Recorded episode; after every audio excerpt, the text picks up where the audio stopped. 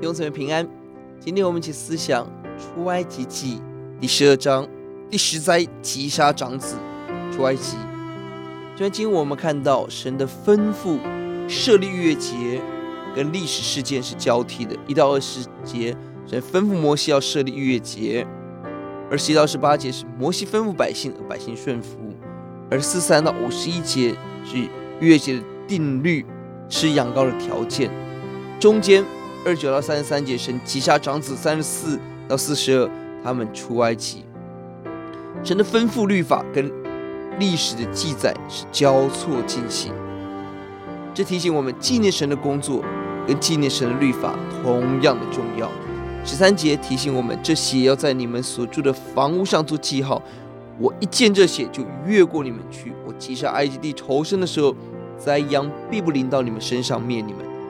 这是宝贵弥赛亚的预言。过去如何在门上涂羊羔的血，可以他们可以得到拯救。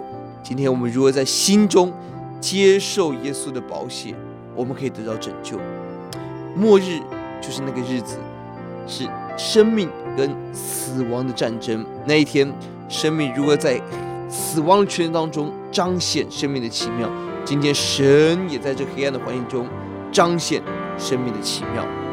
感谢神，成为基督徒，不要惧怕环境的黑暗，不要惧怕罪恶，不要惧怕死亡，这一切更加彰显生命的大能跟福音的盼望。感谢主。